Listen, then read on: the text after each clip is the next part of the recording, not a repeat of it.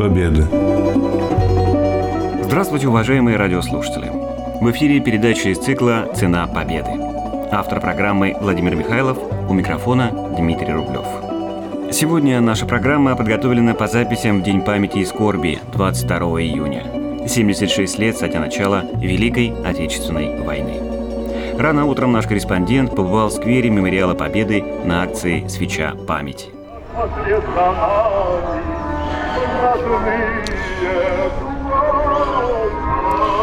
22 июня, ровно в 4 часа. Киев бомбили, нам объявили, что началась война. Все помнят строки эти, песни. И в этот ранний час в Ижевске у Вечного огня собрались люди, ветераны войны и труда, зажечь свечи памяти. В Ижевске еще не ходит общественный транспорт, но авто, такси снуют безостановочно. И вот перед стеллами героев Советского Союза, наших земляков, полных кавалеров орденов славы и воинских подразделений, сформированных на территории Удмуртии в 1941 и 1945 годы.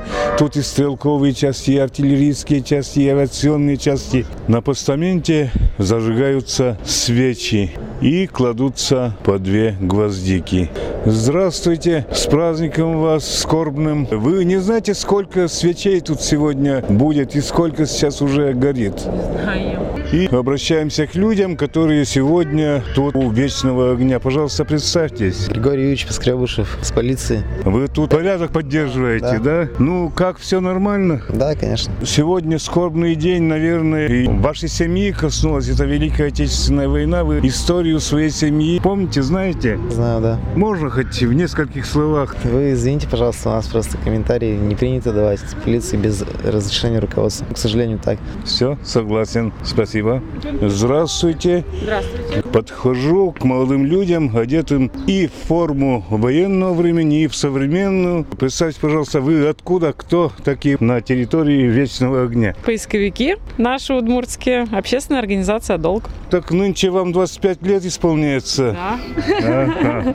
Нынче нам 25 лет, а сегодня мы здесь ежегодно 22 июня с 4 часов утра. Акция «Свеча памяти» и что такое Родина. Представьтесь, пожалуйста, по фамилии. Э, Суетина Наталья, зампредседатель организации «Долг». Вы лечите сами который год здесь с утра? Здесь мы уже десятый год подряд, с 2007 года. Каждый год мы здесь с 4 утра.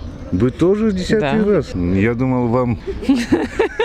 Ну и какое ощущение вот сегодняшнего дня, 76-летней давности и сегодняшнего? Что-то ощущается, ведь каждой семьи коснулось эти годы. Ну вот именно с этой целью мы 10 лет назад начали эту акцию, чтобы этот день также помнили. Не только 9 мая, но и день начала войны, день памяти и скорби, чтобы еще раз помнить наших защитников, наших родных, близких, не вернувшихся, для того, чтобы вообще об этом дне рассказывать подрастающим поколениям, напоминать об этом дне, что это тоже день и очень значимый в истории славного героического прошлого нашей страны, чтобы этот день был таким же знаковым, как и 9 мая, потому что не секрет, все-таки история, да, все дальше, дальше, и многие забывают, что за день такой 22 июня, почему именно в 4 часа утра вдруг здесь собираются молодые ребята. А вы с четырех уже здесь до скольки будете находиться? А здесь в дальнейшем с 9 до часу будут проходить разные теоретические площадки творческие для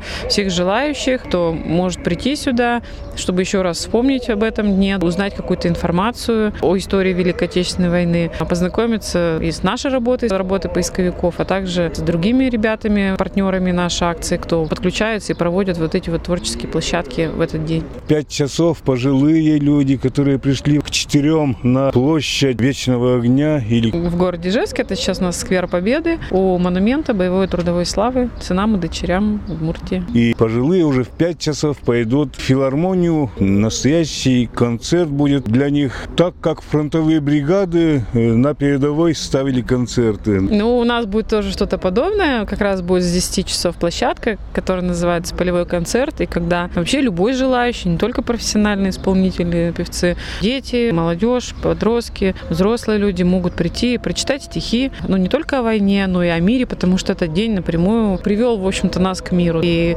этот день мы потому и должны помнить, понимать, что мы должны сохранять этот мир, сохранять это состояние. И вот в этот день все желающие могут как-то выразить творчески свое отношение к этому.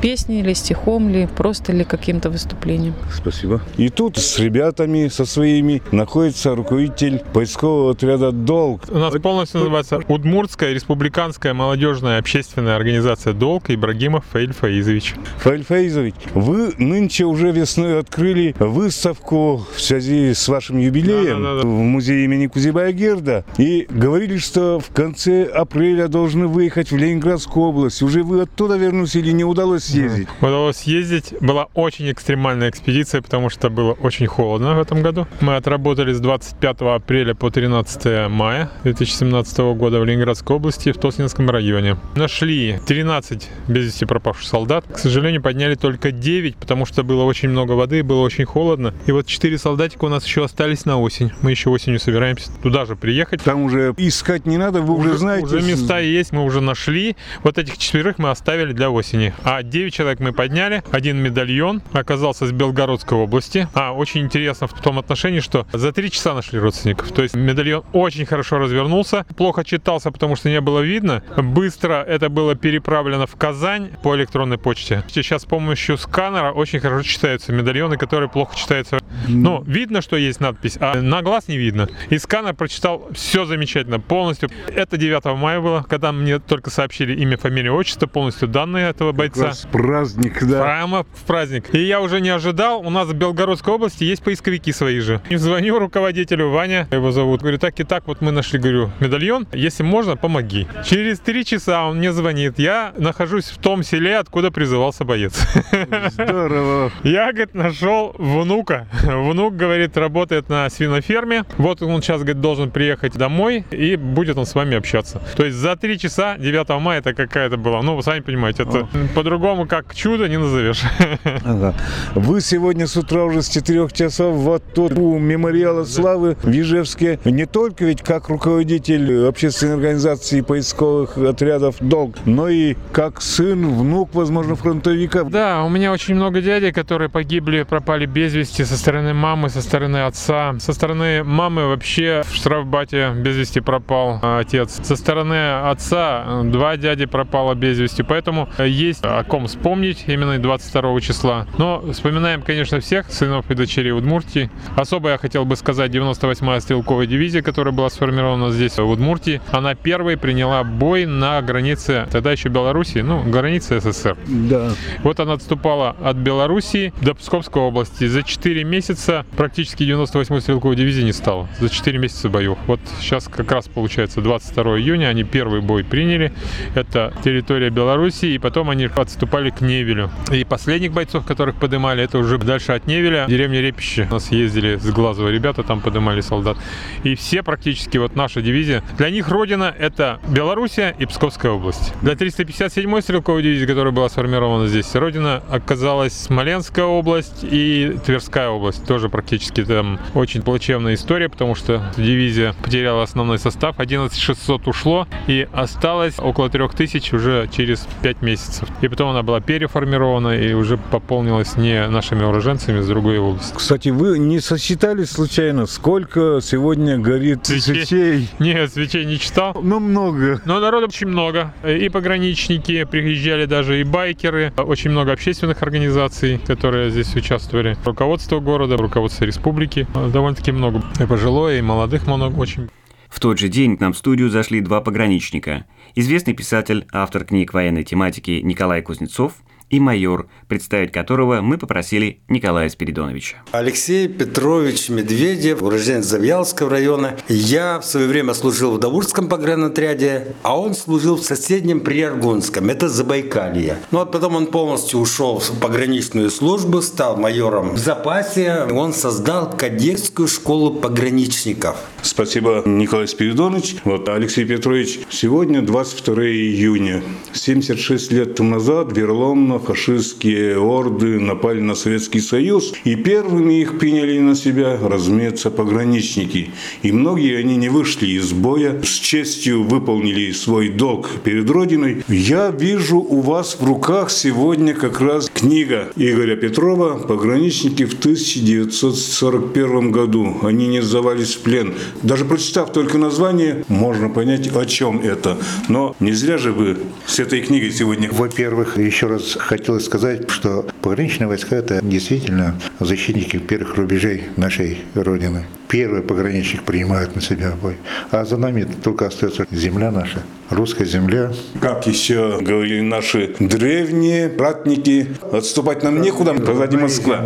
Да, пограничные войска сопротивлялись, были более боеготовность своей. И если историю взять, пограничные войска сумели подготовиться, видя с той стороны разведка работает, дозор, секреты, которые были. Действительно были первоначальная информация до руководителей наших первых лиц. Атмосфера братства и дружбы пограничника хорошая, потому что без этой взаимоотношений ты никогда не сможешь оказать сопротивление. И строили дополнительно сооружения, укрепрайоны из сооружений, скажем, бетонного или там деревянного, ходы сообщения, окопы. Но вооружение, конечно, было слабое. Это, ну что, винтовки, пулемет. Зная, что действительно будет нападение на нашу родину, когда Жуков, наш известный полковец, сказал, что как львы дрались советские пограничники, на этом примере говорили о том, что надо быть как пограничником драться, насмерть, не надо отступать. Действительно, когда Гитлер сказали такие слова, пограничников в плен не брать.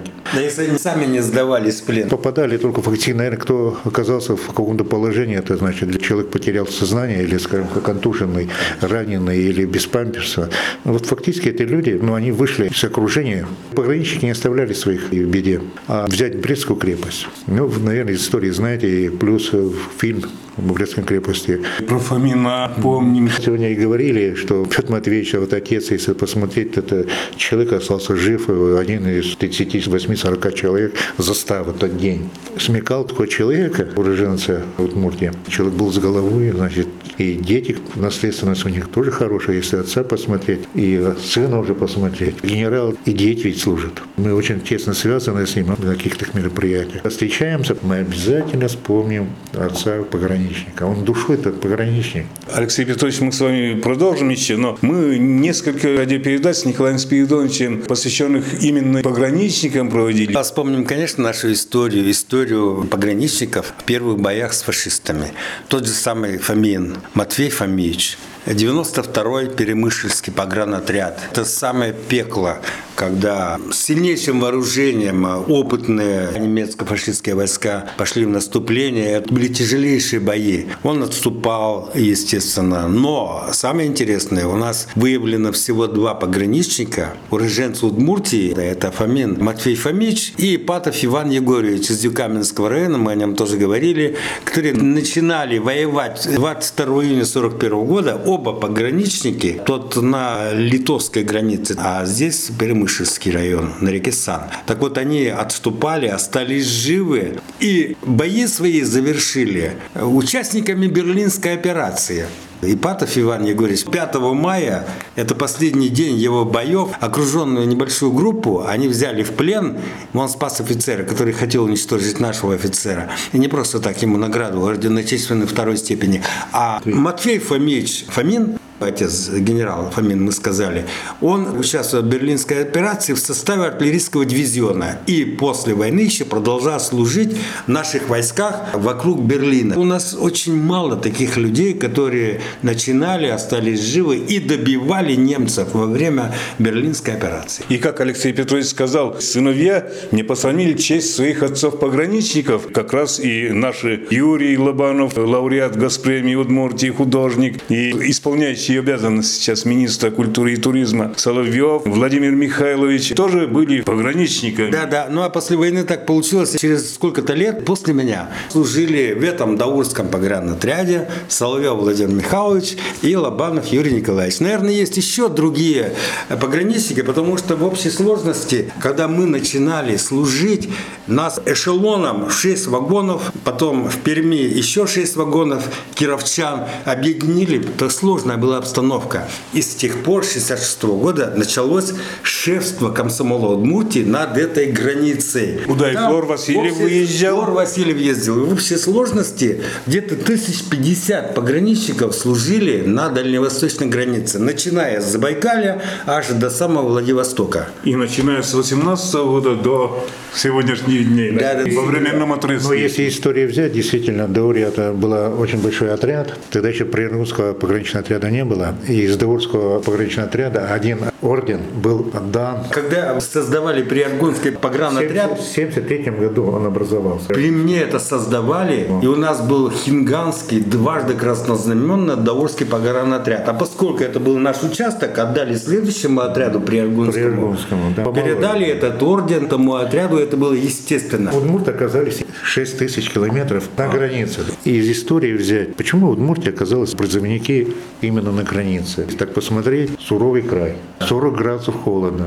Или температура летний вариант Резко континентальный. 40 климат, да. градусов. Но или здесь- 40 мороза, или Да, 35 и жары. фактически выживать с Удмуртией, оказывается, мы самые стойкие.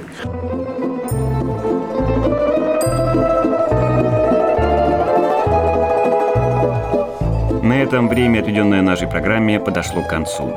Подготовили ее корреспондент Владимир Михайлов. У микрофона был Дмитрий Рублев. Всего доброго.